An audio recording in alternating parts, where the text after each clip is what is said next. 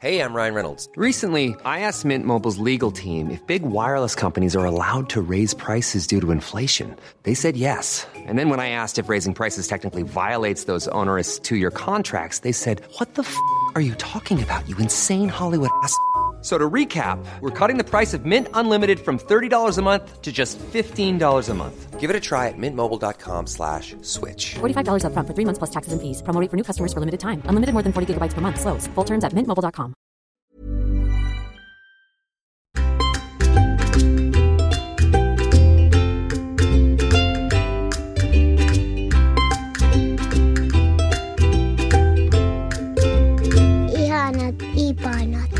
Hei rakkaat kuulijat, tervetuloa Ihanat Ipanat podcastin pariin. Ihanat Ipanat on joka viikkoinen kysymysvastauspodcast 0-3-vuotiaiden lasten ja heidän läheistensä elämästä. Ihana on myös, että juuri sinä löysit aikaa itsellesi ja päätit sijoittaa sen perheesi hyvinvointiin. Jokaisessa jaksossa käymme läpi kuuntelijoiden kysymyksiä. Tähän kuudenteen Ihanat Ipanat-jaksoon olemme keränneet yhteen kysymyksiä aivan erityisen aihepiirin tiimoilta. Tänään puhutaan seksistä. Minä olen Hanna Westerholm ja vieressäni istuu Väestöliiton huippuasiantuntijat, lastenpsykiatri Raisa Katsatuore ja perhesuhteiden asiantuntija Minna Oulasmaa. Hei Raisa ja Minna. Moi moi. Näytätte erityisen hehkuvilta tänään. Onko päivä lähtenyt mukavasti käyntiin? No ihana aurinkoinen päivä ja tietysti lempiaiheeni seksi ja seksuaalisuus. Kiitos samoin. Loistavaa, sitten ollaan oikeassa paikassa tänään.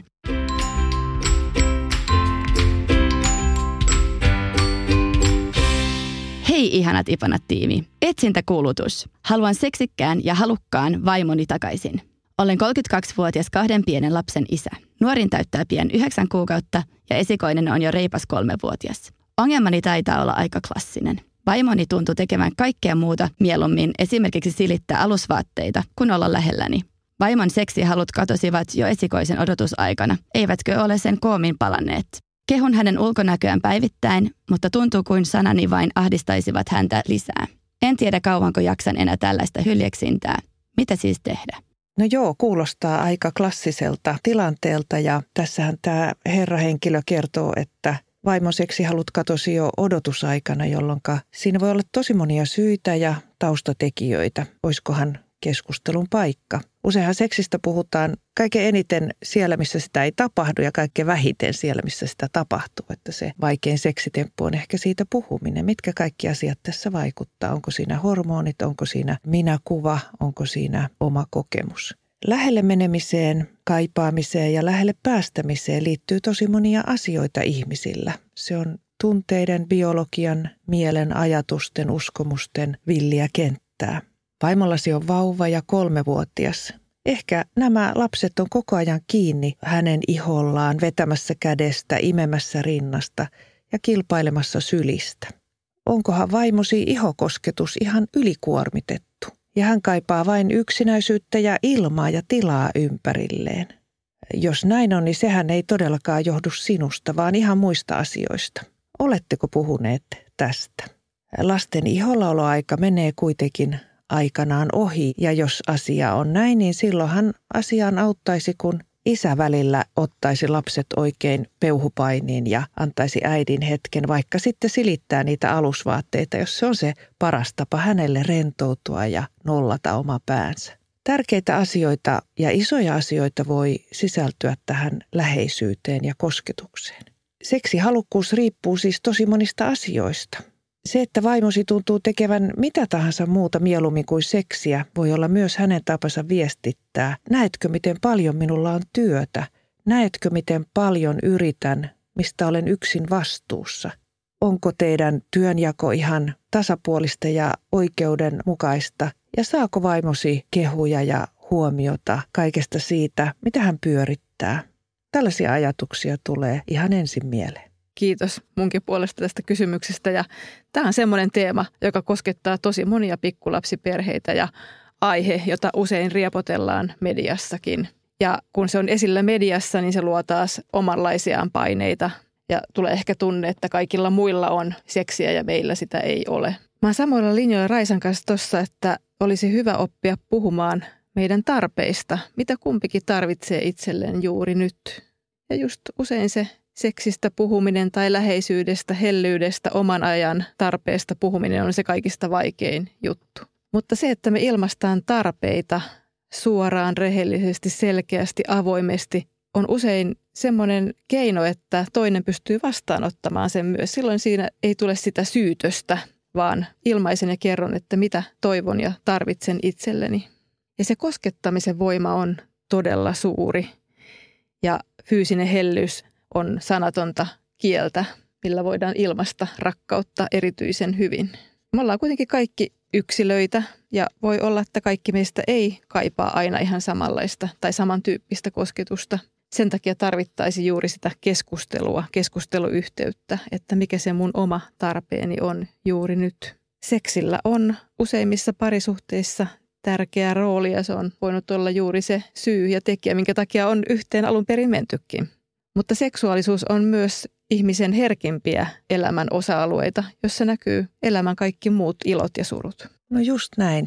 Seksuaalisuus ja seksin halukkuushan usein on suhteen alussa kaikkein voimakkaimmillaan. Eli monet kokee, että he, he menee niin kuin kimppaan tosi seksihalukkaan ja innostuneen ja villin nuorikon kanssa ja sitten vuoden kuluttua tai kahden kuluttua tilanne muuttuu että nyt minua on huijattu, mutta eihän se niin mene, vaan se seksi on liima, jota tarvitaan tosi paljon silloin, kun tavataan ja tutustutaan ja halutaan liittyä yhteen. Ja sitten arjessa se taas kilpailee niin monen muun asian kanssa, että halukkuus luonnostaankin laskee. Siinä joutuu ne tekemään töitä, jos sitä haluaa ylläpitää vahvana. Myös mietin tätä parisuhteen tilaa. Lähelle menemiseen tarvitaan myös sielujen sympatiaa läheisyyttä niin kuin mielen ja tunteiden tasolla. Kokeeko vaimosi sitä myönteistä tunneläheisyyttä? Tunnetteko olevanne toistenne ystävät? Vaiko enemmän kahden eri maailman yksinäiset vaeltajat? Jos vaimo kokee yksinäisyyttä, esimerkiksi siitä kotivastuusta ja lastenhoidosta, sillä tämän ikäiset hän on todella tarvitsevia. Voi olla, että hän ei tunne riittävää kumppanuutta ja ystävyyttä päästääkseen lähelle. Silloin ensin pitäisi selvittää se oikeudenmukaisuuden ja läheisyyden ja luottamuksen ja turvallisuuden tunne, joka teidän välillä on. Kukapa haluaisi rakastella, jos on vihainen tai katkera jostain asiasta. Tällaiset tunteet voi olla ihan epärealistisia, mutta kuitenkin vahvoja, jos niistä ei puhuta. Siksi kannattaa nostaa kissa pöydälle ja puhua näistä asioista. Ymmärtävä, hyväksyvä, kuunteleva, salliva, syyllistämätön keskustelu voi avata monia solmuja ja lisätä läheisyyttä todella paljon. Kokeeko vaimosi riittävästi, että häntä kuullaan ja arvostetaan? Kuka tahansa meistä rakastaa kuulla, miten hyvä ja taitava hän on äitinä tai vaikkapa alusvaatteiden silittäjänä. Myös on muistettava valvomisen ja imetyksen mahdolliset vaikutukset seksihaluun. Toisilla ne on voimakkaat, toisilla niitä ei ole – Nämäkin on ohimeneviä vaiheita, jolloin oma halukas vaimosi aikanaan löytyy kyllä pikkulapsiajan takaa. Voisiko jonkin aikaa pärjätä ihan rauhassa sooloseksin varassa parempia aikoja odotellessa? Ja vielä jotenkin haluaisin tuoda miesnäkökulmaa tähän. Kajaanilainen teatteriohjaaja Eino Saari on haastatellut 50 miestä heidän kokemuksistaan siitä, miten heitä on kosketettu ja minkälainen on suomalaisen miehen kosketuksen kaipuu me naisetkin voidaan joskus myös tulkita väärin sitä miehen lähelle pyrkimistä, lähelle tulemista. Se voikin olla, että miehelle riittäisi se lähellä pitäminen, mutta nainen tulkitsee siinä omassa ahdistuneessa mielentilassaan sen, että taas yksi vaatija on tässä lisää. Mutta se vaatisi just tuota puheyhteyttä, että kerrotaan siitä, että mulle riittäisi tällainen kosketus, että en vaadi sinulta nyt tämän enempää.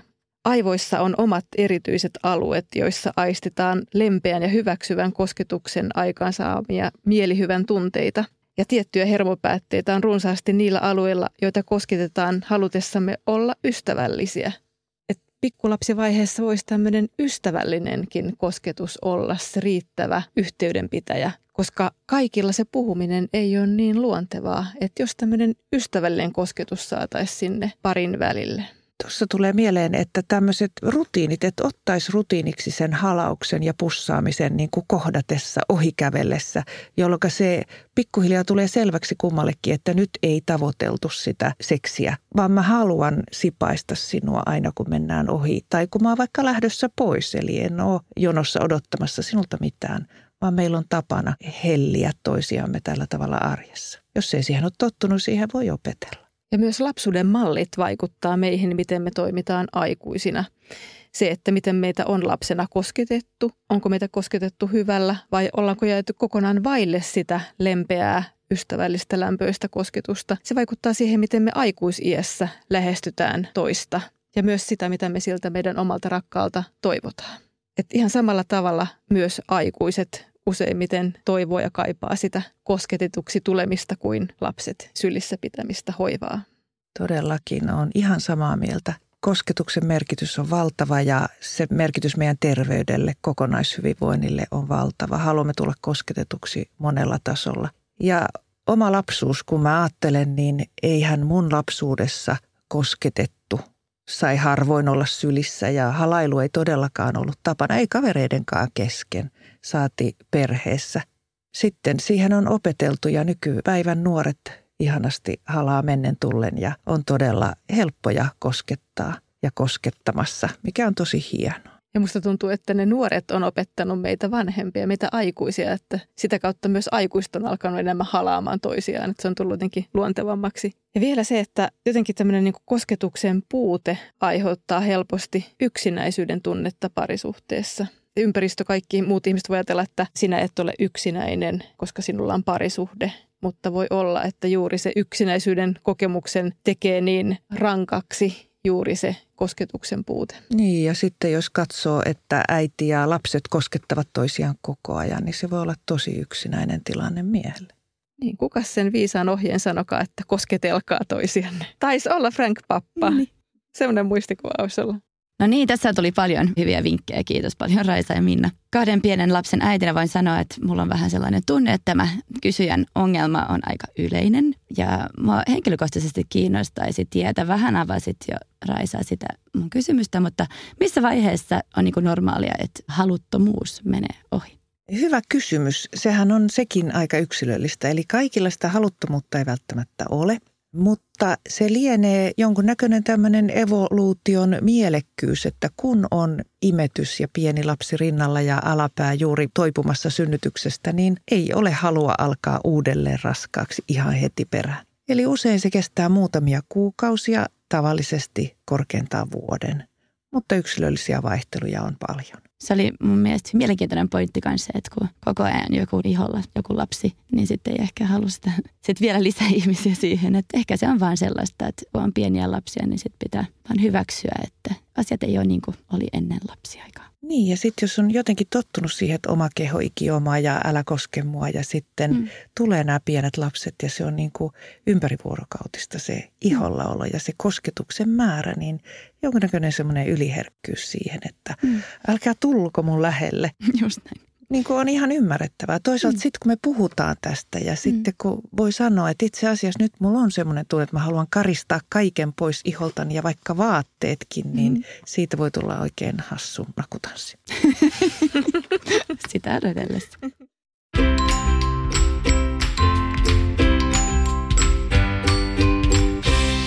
Hei Hanna, Raisa ja Minna. Kiitos ihanat Ipanat podista ja tästä mahdollisuudesta esittää kysymyksiä. Meillä on perheessämme ihana reipas kaksivuotias tyttö. Vanhemmuus sujuu meiltä molemmilta mieheni kanssa todella vaivattomasti ja tiivissä yhteisymmärryksessä. Sen sijaan koen hyvin vaikeaksi suhteeni vartalooni.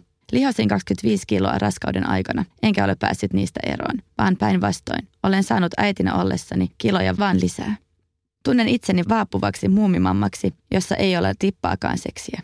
Huomaan suhtautuvani välinpitämättömyydellä ja kylmyydellä itseeni, Minua sapettaa mediassa keikkuvat pepukkaat ja rintävät toinen toistaan upeammat kaunottaret, jotka poistuvat bikinikunnossa synnytyslaitokselta lähtiessään.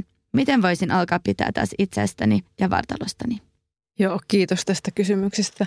Ja tämäkin on semmoinen, joka koskettaa hyvin montaa pikkulapsen vanhempaa. Ihan yhtä lailla siis äitejä, mutta myös samalla tavalla aika monelle pikkulapsen isällekin kertyy niitä kiloja Mutta se on surullinen tosiasia se, että tyytymättömyys omaan kehoon estää monia naisia nauttimasta seksistä ja seksielämästä sillä tavalla kuin he toivoisivat. Että huomio kiinnittyy siihen, että miltä näyttää tai ei ole sen oloinen, sen näköinen, mitä toivoisi. Ja silloin ei pysty keskittymään tai antautumaan seksiin. Myös sellaisia ajatuksia, että mikä merkitys sillä ulkonäöllä ja kiloilla on siihen, että miten seksikkänä ja haluttavana pidän itseäni. Ja meillä on taipumus myös vertailla paljon itseämme toisiin. Onko nuoremman vai vanhemman näköinen kuin ikäiseni ja vertaanko vartaloani toisiin. Ja myös sitten jotenkin tietynlainen armollisuus itsensä ja kehonsa suhteen pikkulapsivaiheessa synnyttäneenä raskauksien jälkeen. Vertaanko tämän päivän itseäni johonkin vuosikymmenin nuoruuden yläkoulun mittoihin ja siihen mielikuvaan itsestäni. Äidin ei tarvitse vetää niitä teinivaiheen farkkuja jalkaansa synnytyslaitokselta kotiuduttuaan. Vaikka se vertailu on meistä kauhean ahdistavaa, niin silti meidän mieli ei kuitenkaan malta olla tekemättä sitä. Mutta sitten taas toisaalta, jos me löydetään sellaisia myönteisiä tuntemuksia siitä meidän kehosta, niin ne saa meidät säteilemään ja johtaa avoimuuteen ja ulospäin suutautuneisuuteen. Et mediassakin voisi olla lisää ja enemmän niin kuin monenlaisia kehoja. Monenlaiset kehot on kauniita ja hyväksyttäviä ja ehkä yhä enemmän alkaa olla myös pluskokoisia malleja tai XL-malleja, että myös mediassakin näytetään, että monenkokoiset naiset ovat ihan ok itse asiassa ihania ja viehättäviä. Aivan. Mm. Ja se, että kannattaako loputtomiin vihata jotain mukamas omaa omena- tai päärynävartaloa tai paksuja jalkoja. Kuka muu niitä kehuu, jollet sinä itse? Ja myös semmoinen monessa parisuhteessa pohditaan sitä, että onko se paino yksityisasia vai kuuluuko se myös sille kumppanille. Tosi monet naiset tarvii paljon palautetta ulkonäöstään ja on erityisen herkkiä, jos sitä arvostellaan mutta totta kai myös miehet ihan samalla tavalla. Joo, siis monet naiset muistaa vuosien takaa yhdenkin negatiivisen tai kielteiseksi ymmärretyn kommentin omasta ulkonäöstä ja sitten taas positiivisia saa sanoa joka päivä ja ne tahtoo valua kuin hanhen selästä vesi. Mutta naisen keho on monimutkainen laitos. Kuka sen omistaa ja kuka sitä saa koskea ja kommentoida? Se ei ole vain naisen keho, sillä vaikkapa seksissä siellä voi vierailla se mies ja koko raskauden ajan siellä asustaa se lapsi. Ja voi olla se toinen lapsi siinä sylissä ja kiskomassa. Toisaalta media omistaa naisen kehon ja esittää tavoitevartaloita. Joka katutolpassa pingottaa hädintuskin naisellista pyöreyttä omaava kiilotettu pakara tai rinnan kaari.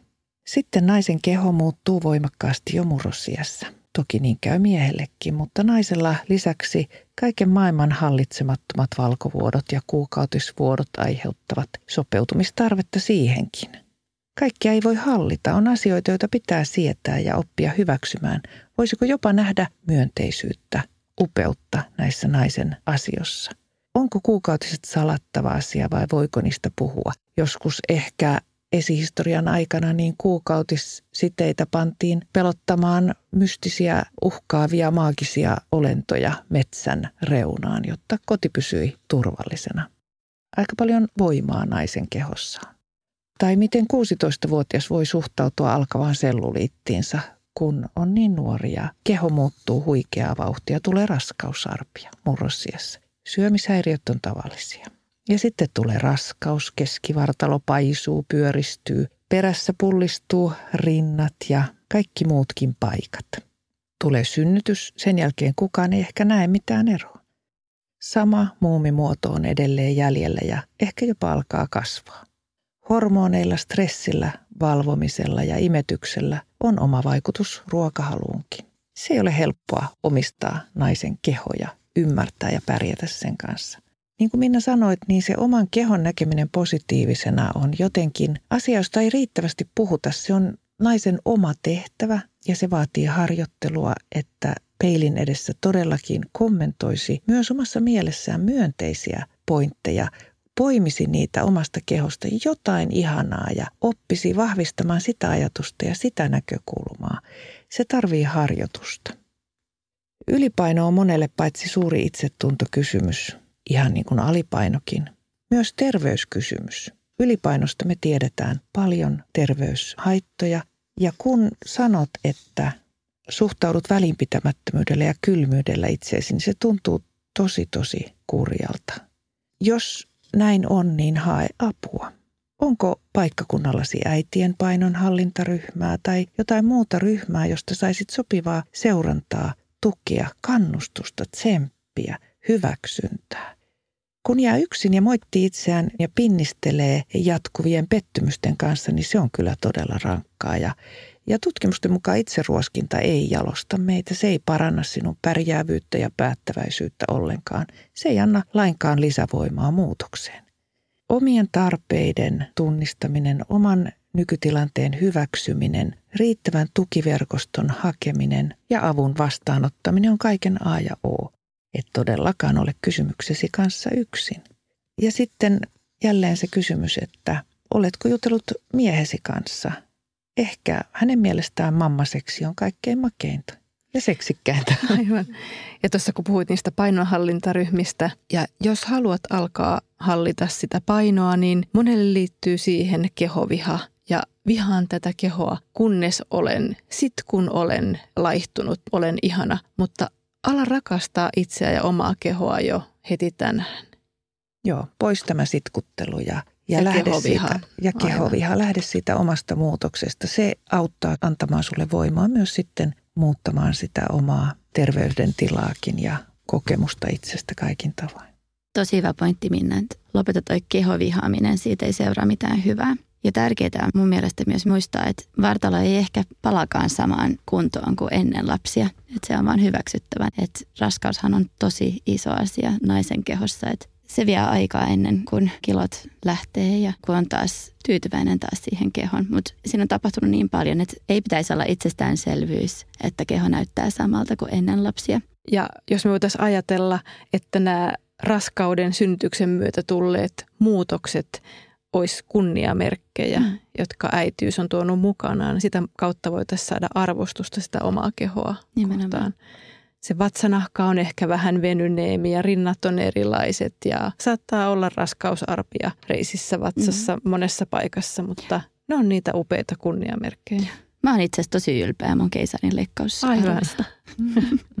Tietysti siinä on harjoittelemista, että oppii olemaan ylpeä suonikohjoista ja eri tavalla lerputtavasta alapäästä, mutta se on naisen oma tehtävä hyväksyä itse itsensä. Sitä kautta tulee hyvinvointia ja terveyttä ja osaa myös vetää rajaa sille, jos muut kritisoivat ja kommentoivat.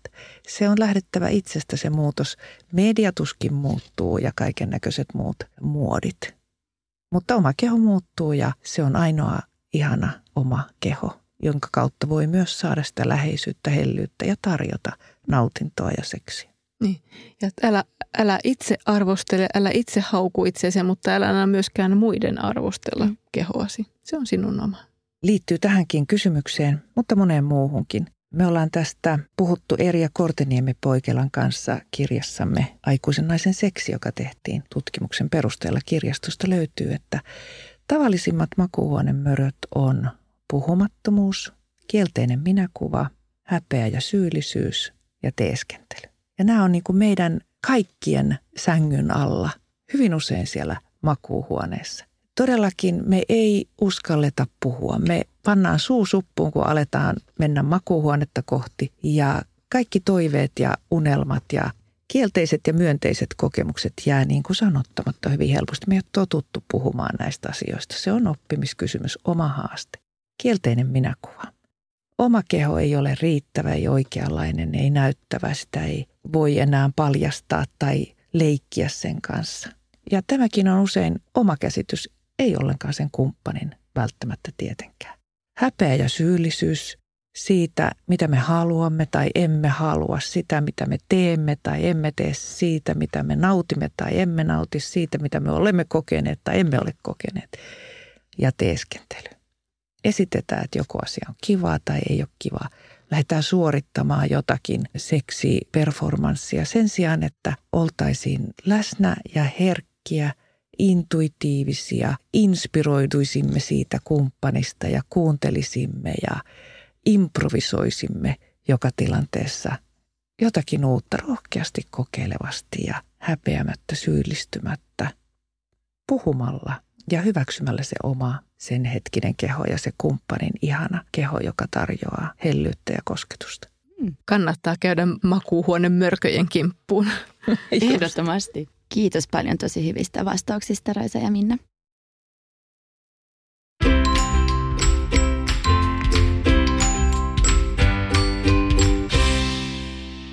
Hei, lapsemme on vuosi kahdeksan kuukauden ikäinen, ihana ja terve ilopilleri.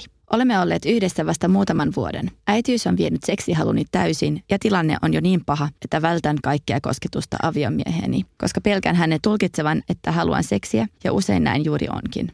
Asian selittäminen ei auta. Hän ei ymmärrä, etten kykene haluamaan, vaan loukkaantuu ja mököttää. Tämä vain lisää omaa haluttomuuttani. Olemme kierteessä. Ahdistun hänen kosketuksistaan ja vihjailuistaan ja yritän vain hymyillä, vaikka tekisi mieli juosta karkuun. Olen väsynyt päivätöistä, siivoamisesta ja lapsenhoidosta ja halusin vain nukkua ja levätä. Olen unohtanut, kuka olin ennen, enkä syyllisyyden tunteiden takia ole koskaan vaatinut omaa aikaa itselleni. Koska jos ei lapsi vie kaikkea aikojani, niin seuraavana jonossa on mieheni, joka jaksaa muistuttaa läheisyyden kaipustaan. Olen puun ja kuoren välissä. Tarvitsen aikaa hoitaa itseäni, mutta muiden tarpeet tuntuvat olevan suuremmat ja tärkeämmät kuin omani ja joudun unohtamaan itseni, koska olen äiti ja vaimo. En tunne olevani nainen tai yksilöllinen ihminen, enkä missään nimessä seksuaalinen tai viehättävää. Tiedän, että tämä ei ole oikein ja että minun täytyy ottaa oma aikani, mutta pelkään, että mieheni ei jaksa odottaa paluutani naiseksi. Onko mitään tehtävissä? Nimimerkillä erohorisontissa. Tosi rankka tilanne ja kiitos todella, todella tärkeästä kysymyksestä. Onkin hyvä nyt puuttua asiaan. Totta kai vaikka mitä on tehtävissä ja nyt kannattaa kääriä hihat. Hyvä Raisa. Koet, että muiden tarpeet tuntuvat olevan suuremmat ja tärkeämmät kuin omasi, ja että joudut unohtamaan itsesi, koska olet äiti ja vaimo. Kuka siis sanoo, että muiden tarpeet ovat suuremmat? Sanooko vauva niin? Vai mies? Vai anoppi? Kaveri? Tai nettisivusto? Vai tuleeko nämä sanat sun omasta päästä? Se on, ymmärrän hyvin, sinun oma vahva tunteesi että vauva on joka hetki ja koko ajan pakko laittaa kaiken muun edelle ja itsensä on uhrattava. Tai eihän hän nyt vauva enää ole, vaan vähän isompi lapsi. Se on ehkä myös sinun oma tunne, että miehesi on itsekäs omine tarpeineen, eikä välitä sinun tarpeistasi. Sanoit, että et ole koskaan vaatinut omaa aikaa. Muista, että kukaan ei tule sinua pelastamaan tästä liemestä – koska kukaan muu ei voi tietää, miltä sinusta tuntuu, eikä voi päättää puolestasi, mitä teet. Kaikkihan on tavallaan hyvin ja juuri sitä, mitä olette yhdessä rakentaneet, unelmoineet ja toivoneet. Muutoksen täytyy lähteä sinusta. Ja voisiko se lähteä siitä, että hyväksyt omat tunteesi? On ihan ok tuntea niin kuin tuntee. On ihan ok olla kauhuissaan kierteessä haluton ja hymyillä, vaikka haluaisi juosta karkuun. Siitä voi kertoa ja siitä voi puhua.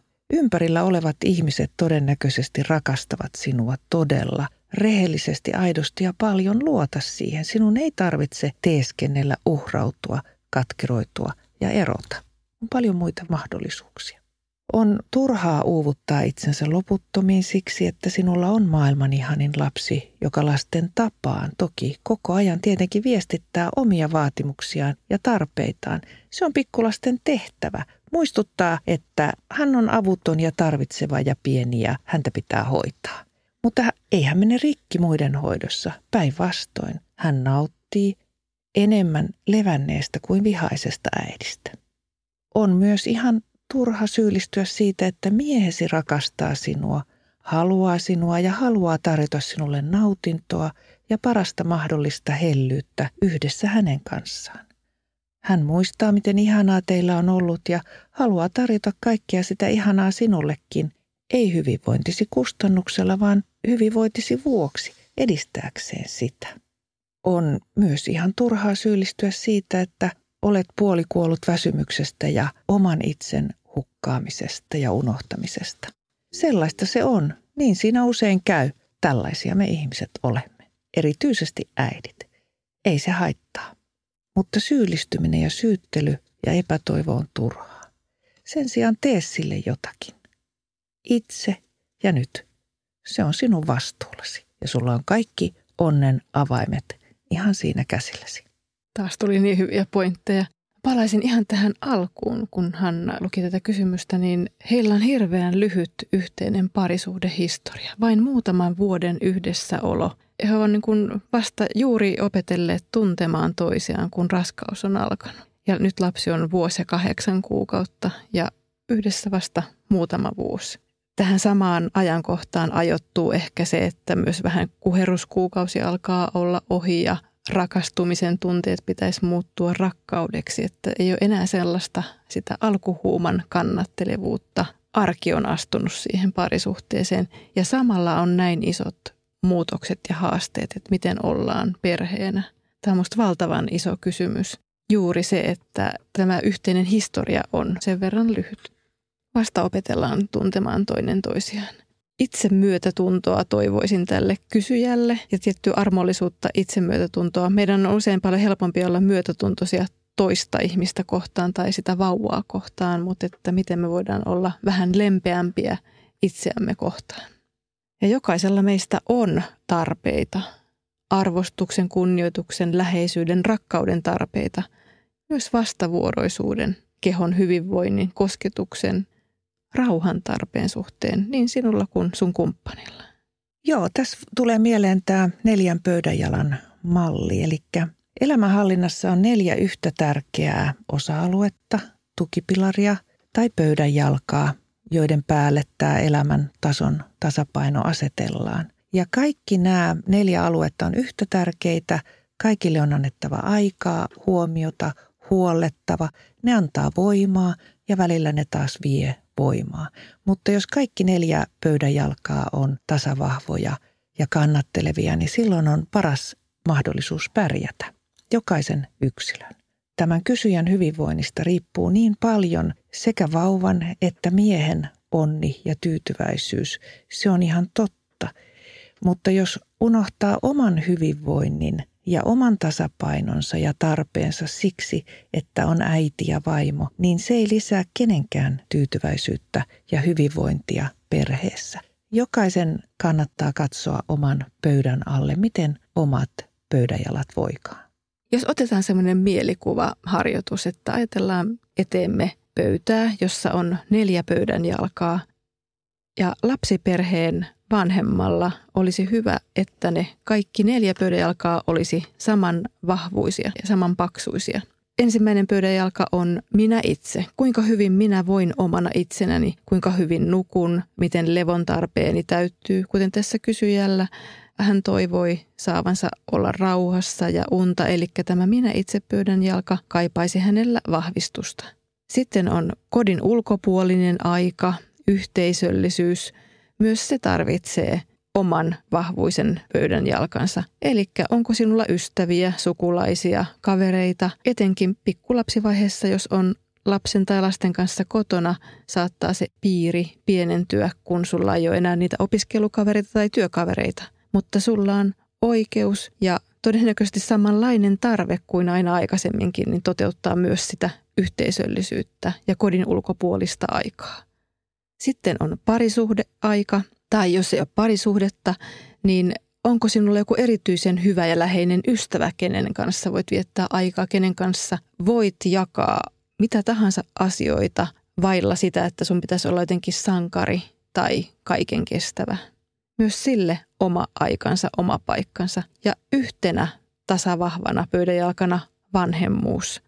Pikkulapsen äidillä saattaa joskus käydä niin, että vanhemmuuspöydän jalka vie, kahmaisee ikään kuin voimia kaikilta muilta pöydän jaloilta, jolloin sitten ei riitä paukkuja niihin muihin tasavertaisesti. Pöytä alkaa keikkua. Joskus voidaan myös menettää pöydän jalka kerralla. Esimerkiksi erossa voi yksi pöydän jalka irrota hetkessä, mutta jos niissä muissa jaloissa on riittävästi voimavaroja, niin se pöytä pysyy pystyssä myös kolmella jalalla. Tämä on hyvä semmoinen kartotuskeino ja mielikuvaharjoitus siitä, että miltä se mun pöytä näyttää. Ja sitten jos nämä eri pöydän alat on jollain tavalla tasapainossa, niin pöytälevy pysyy vaakatasossa ja siinä voi olla myös semmoinen maljakko ja se maljakko edustaa sitten myös seksuaalisuutta. Kun nämä kaikki elementit on kunnossa, niin meillä on voimavaroja, jaksamista, kiinnostusta myös seksuaaliseen läheisyyteen. Tosi hyvä malli ja tosiaan sitten kun se on tasapainossa nämä perustarpeet ja peruspilarit, niin niin siinä pöydällä voi kukkia ne kukat siinä maljakossa. Tai sitten siihen voi levittää jonkun työn tai olla kiinnostunut asioista, mutta jos niin kuin vaikkapa vanhemmuuspöydän jalka on ainoa paksu ja hirveän korkea, kaikki muut pöydän jalat on niin kuin minimittaisia, niin eihän siinä maljakot pysy eikä mitään jaksa niin kuin aloittaa uutta. Ja kumppanilla sitten taas saattaa olla vaikkapa se yhteisöllisyys ja harrastukset ja työ pöydän jalat ihan huikean suuret, mutta parisuhdepöydän jalka ei ole enää kellään. Että tämmöisiä asioita kannattaa vähän miettiä, että miten sitä aikaansa ja jaksamista mitottaa ja mikä on tasapainoista kenellekin. Mm ja tilanteet muuttuu, että mikä on sun tämän päivän arvio, tämän hetken arvio sun tilanteesta ja kolmen neljän kuukauden kuluttua se voi olla erilainen. Mm. Tosi hyvä malli, kiitos kun avasitte sen.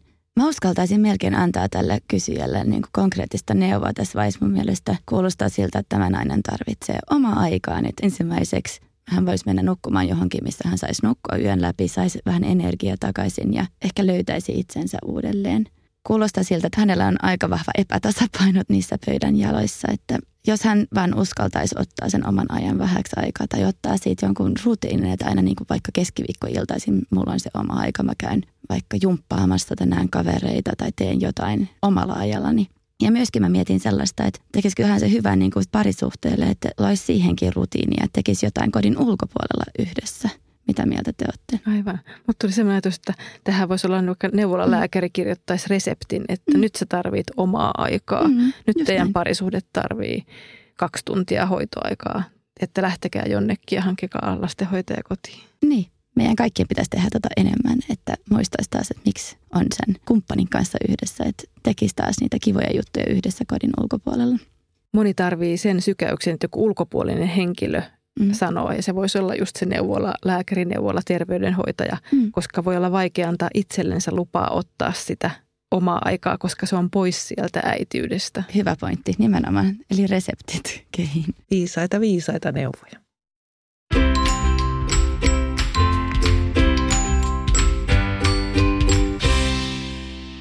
Hei, kiitos tästä podcastista. Haluan kysyä teiltä intiimielämään liittyvän kysymyksen. Sain esikoiseni kahdeksan kuukautta sitten 40-vuotiaana.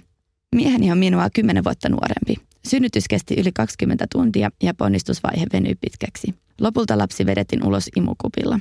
Alapääni oli todella kauan arka ja nyt se tuntuu lähinnä aika tunnottomalta. En halua näyttää sitä miehelleni enkä katsoa itse, koska minusta tuntuu, että kaikki paikat roikkuvat alhaalla ja pelkään isän välilihaleikkausarven näkemistä. Imetän tosi tiivisti ja limakalvot tuntuvat rutikuivilta. Mies on yrittänyt lähestyä minä useasti, mutta minua ei nappaa yhtään. Toisaalta miehenkin vuoksi haluaisin edes vähän haluta. Mitä voisin tehdä? Kiitos tästä kysymyksestä. Tosi moni synnyttänyt äiti miettii, että onko tämä normaalia ja miltä kuuluu tuntua ja miltä kuuluu näyttää synnytyksen jälkeen.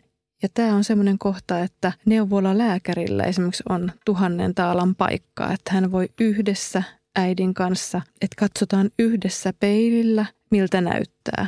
Ja kun lääkäri on yhdessä siinä mukana ja sanoo, että kaikki näyttää aivan normaalilta, se voi olla vähän pelottava tehdä itse se, että katsoo peilillä, mutta että sitä kautta lähtee se hyväksyntä ja tunnen neuvolla lääkäreitä, jotka tekee sitä ihan säännöllisesti aina kaikkien kanssa. Ja se huoli on todellakin niin kuin käsin kosketeltava ja suurimmalla osalla. Ja ainakin mitä he on kertoneet, että yleensä äidit ei ole sitä rohjenneet tehdä itse. Että on hyvä aloittaa siitä, että tutustuu ensin itseensä ja katsoo itseään ja monelle on sen jälkeen helpompi sitten myös niin kuin näyttäytyä sille kumppanilleen.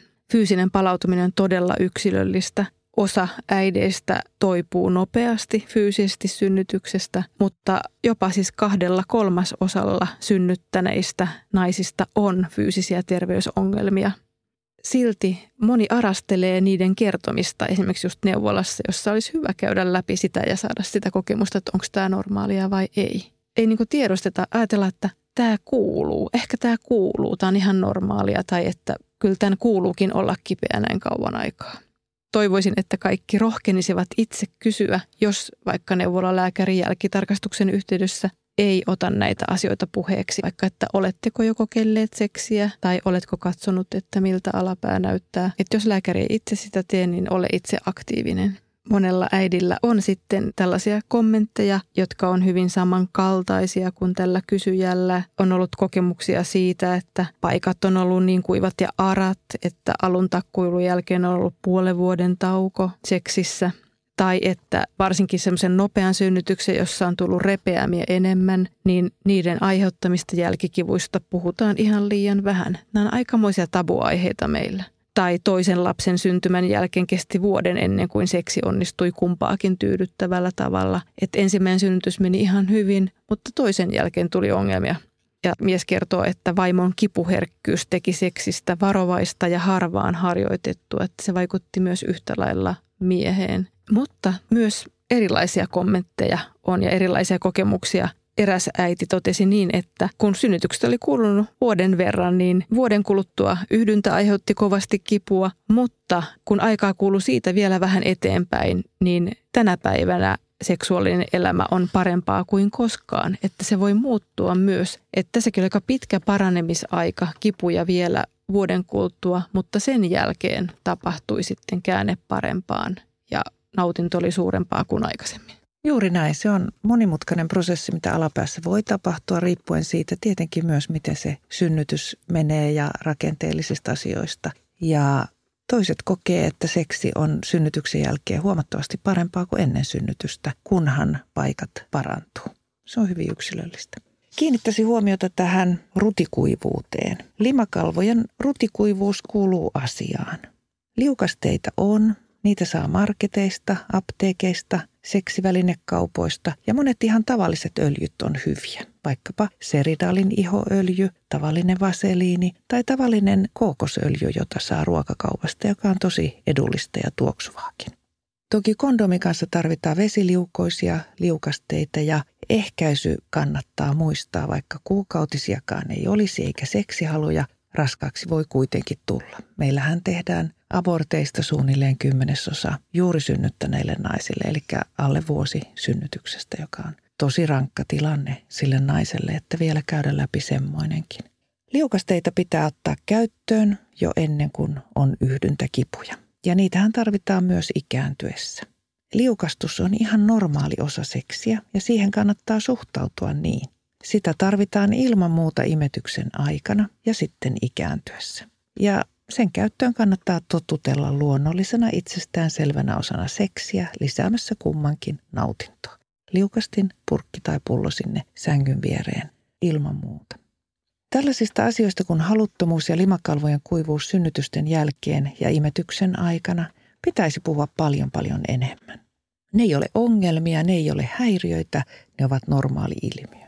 Onneksi ne ovat ohimeneviä tiloja. Siitäkin pitäisi puhua enemmän. Tilanne voi säikyttää sekä naisen että miehen ja voi alkaa pelätä, että vain meillä on tällaista ja tämä on poikkeava ja tämä ei mene ikinä ohi. Etten enää koskaan halua tai kumppani ei enää koskaan halua tai en enää koskaan voi nauttia seksistä tai uskalla nauttia tai saa seksiä.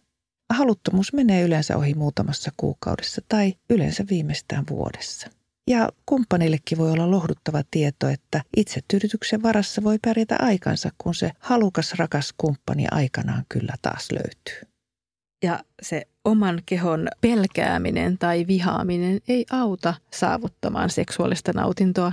Todellinen seksikkyys tulee sisältä päin. Jos intiimeillä hetkellä oma keho tuntuu epämukavalta, silloin siihen liittyvät tunteet voi vallata mieleen murehtiessa unohtuu helposti nekin asiat, joihin on itsessään tyytyväinen. Laukkaavat ajatukset ja kireä mieli pilaa helposti halukkaan läsnäolon. Opettele elämään hetkessä ja hylkäämään häiritsevät ajatukset. Nautit täysillä oman kehosi tuntemuksista. Opettele päästämään irti vihasta, turhautumisista ja muista kielteisistä tunteista. Näihin on monenlaisia harjoitteita kirjassa Sexfulness yhdessä jaettu nautinto joka julkistetaan syyskuussa 2017, on muun muassa mielikuvaharjoituksia näihin aiheisiin liittyen. Ja niitä todella tarvitaan ja ja se on oma asia ottaa käyttöönsä näitä harjoituksia. Ja harjoituksia on myös tuossa kirjastosta löytyvässä kirjassa Aikuisen naisen seksi, jossa Erja Korteniemi Poikelan kanssa puhutaan naisen kehonkuvasta tosi paljon. Kielteinen minäkuva perustuu omiin huonoihin ajatuksiin, itse vihaan tai kehovihaan tai vähättelyyn. Ja tämä heijastuu ihan välittömästi myös omaan seksuaalisuuteen, omaan viehättävyyden kokemukseen ja seksiin. Seksi ei ole jotain, mikä tapahtuu vain makuuhuoneessa tai vain joskus, vaan siihen vaikuttaa ihan kaikki kokemukset ja asenteet. Seksuaalisen nautinnon tavoittelun tärkeimmät työkalut ovat oma keho ja minäkuva. Jos kokee ja tuntee ja uskoo itsensä huonoksi ja riittämättömäksi, hävettäväksi tai peräti inhottavaksi, niin silloin ollaan kyllä aivan väärillä jäljillä. Silloin voi olla todella pitkä matka tavoitella todellista nautintoa. Asennemuutos lähtee omien korvien välistä ja se pitää aloittaa heti. Pää on meidän tärkein seksielin ja seksi tapahtuu paljon enemmän siellä kuin siinä sängyssä. Eli meidän on itsemme usein tosi vaikea hyväksyä omaa, omanlaista, erilaista kehoa, joka on ehkä juuri muuttunut siinä synnytyksessä ja joka voi olla todella kaukana muotikuvastojen upeuksista. Kysyjän esimerkissä ikäero, synnytyskokemus ja sen aiheuttamat muutokset sekä ehkä koko elämän ajan totuttu itsekritiikki vaikuttavat tosi vahvasti tässä hetkessä. Se, mitä Minna sanoit, että miten täytyy olla läsnä ja siinä hetkessä jättää kaikki muu sivuun ja kaikki murheet ja ahdistukset ja kielteiset ajatukset pois on tosi tärkeää. Tuossa meidän aikuisen naisen seksitutkimuksessa eräs mies sanoi, naisten tulisi hyväksyä itsensä sellaisena kuin on ja nauttia seksistä.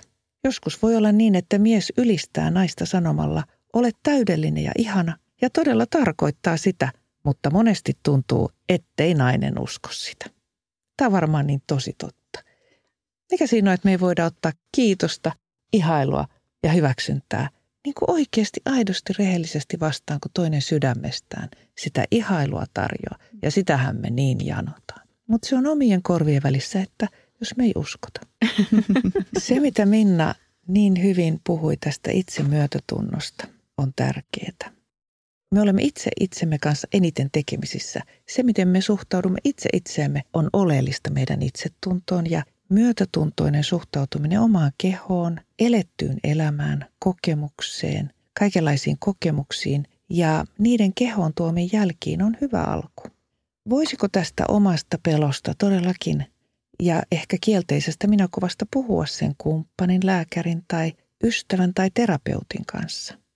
Tämä on kuitenkin sinun oma ja ainoa kehosi. Sen kautta saat läheisyyttä, hellyyttä, seksiäkin ja nautintoa.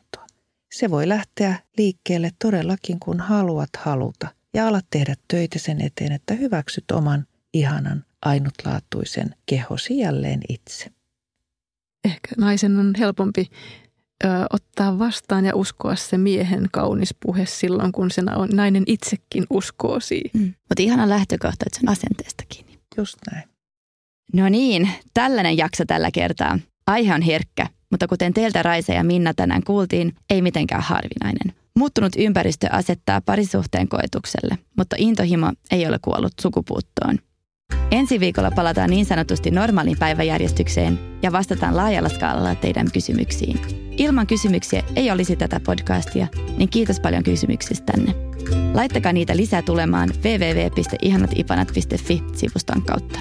Tsemppiä rakkaat kollegat ja kuullaan taas ensi viikon keskiviikkona. Moi moi!